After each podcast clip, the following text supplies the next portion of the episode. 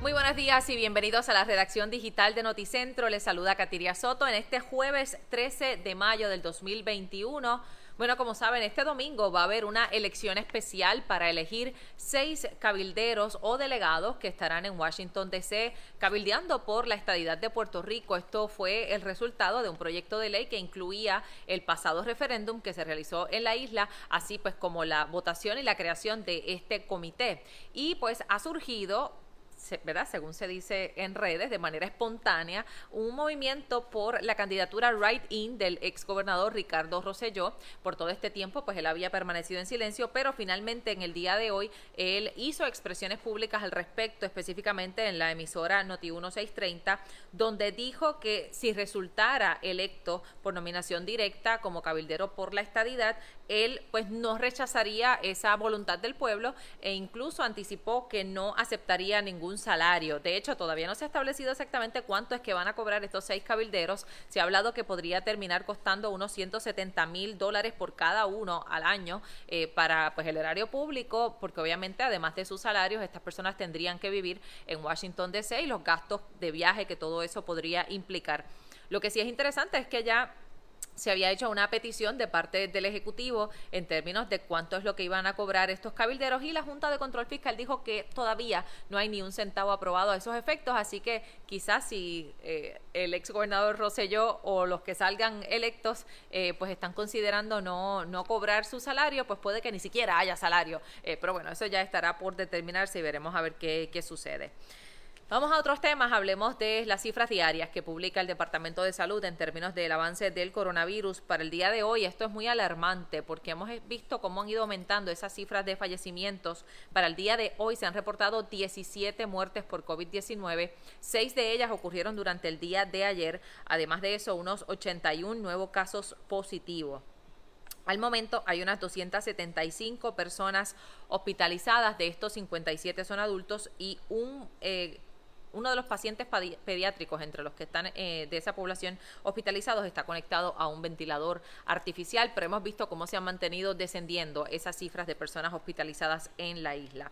De hecho, hablando del Departamento de Salud del COVID y de esta, esta población de pacientes pediátricos, como saben, la FDA ya aprobó el uso de esta vacuna de Pfizer para aquellos de 12 años en adelante. En el día de ayer ya, eh, de hecho, en el municipio de Bayamón eh, trascendió en los medios que se comenzó a la población de estos adolescentes, muchos padres que llegaron con ellos a los centros de vacunación Evidentemente, por ser menores de edad, cuando vayan a vacunarse, eh, aquellos de 12 años o más tienen que tener eh, pues la autorización de sus padres para poder realizarlo. Se dice que en Estados, Unidos, eh, Unidos serían unos 17 millones los que están entre esas edades de 12 y 15 años que estarían aptos para vacunarse. En Puerto Rico se dice que esa población podría estar entre 175 mil a 200 mil jóvenes que pues podrían ser inmunizados en camino a esa inmunidad de rebaño que todos esperamos tener para fin de año de, otra parte, en este mismo tema de la pandemia, lamentablemente se registró la muerte de otro médico en Puerto Rico, el número 16, que fallece en medio de esta pandemia, así lo confirmó el presidente del Colegio de Médicos, Víctor Ramos. Se trata de la pediatra María Col Pérez, quien falleció por COVID-19. Aparentemente ella no había recibido la vacuna, eh, pero pues lamentablemente no, como la comunidad médica pues sigue sufriendo estas bajas. Sabemos que en la enfermería también hemos visto muchos que lamentablemente han perdido la vida y pues son ese, esa primera línea de batalla en respuesta contra este COVID-19 y pues lamentable eh, cada vez que uno de ellos lamentablemente fallece.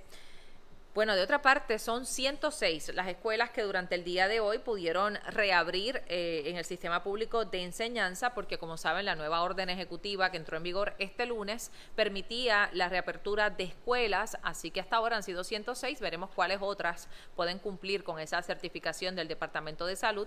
En algún momento se había hablado de que solo abrirían escuelas en aquellos municipios con una tasa de positividad moderada o baja, eh, pero ahora incluso en municipios donde haya una alta tasa de positividad podrían estar abriendo algunos de estos planteles a solo tres semanas de que concluya el semestre escolar y donde se habla de unos casi 38 mil estudiantes que podrían estar en riesgo de fracasar el semestre eh, por lo atípico, ¿verdad? Y lo difícil que ha sido pues poder... Eh, lograr el aprovechamiento académico eh, en, lo, difícil que ha sido no para los maestros el poder eh, dar clases en este sistema híbrido de clases presenciales y clases a distancia.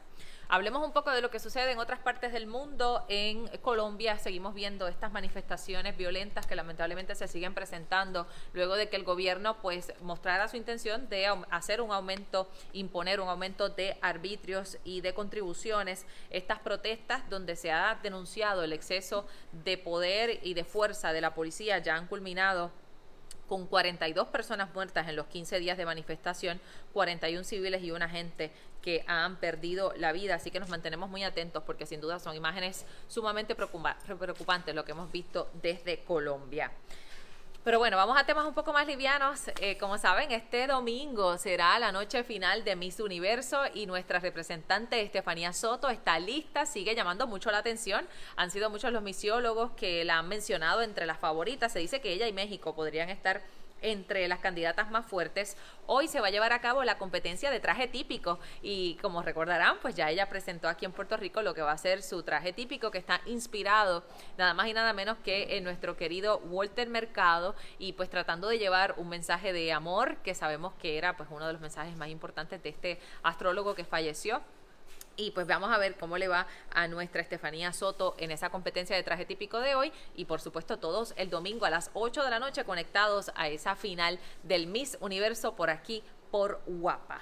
Bueno, en cuanto al tiempo, se espera que esté estable, seco. Va a entrar polvo del Sahara para el domingo. En la tarde, como siempre, esos aguaceros en el interior y el oeste, por esa combinación del calor y, la humedad. Eh, hay un riesgo de corrientes marinas en las playas de, eh, del área, esto desde Dorado hasta el noreste de la isla. Eh, pero para mañana el viento y el oleaje va a comenzar a disminuir en la mañana, así que como siempre mucha precaución aquellos que vayan a entrar a las playas, especialmente al norte de la isla, que es donde siempre vemos estas condiciones peligrosas. A todos, muchas gracias por conectarse con nosotros en esta redacción digital. Yo les espero a las 11 de la mañana en la edición de Noticentro y por supuesto a las 4 de la tarde en la edición estelar de Noticentro. Que tengan un excelente día. Guapa Podcast.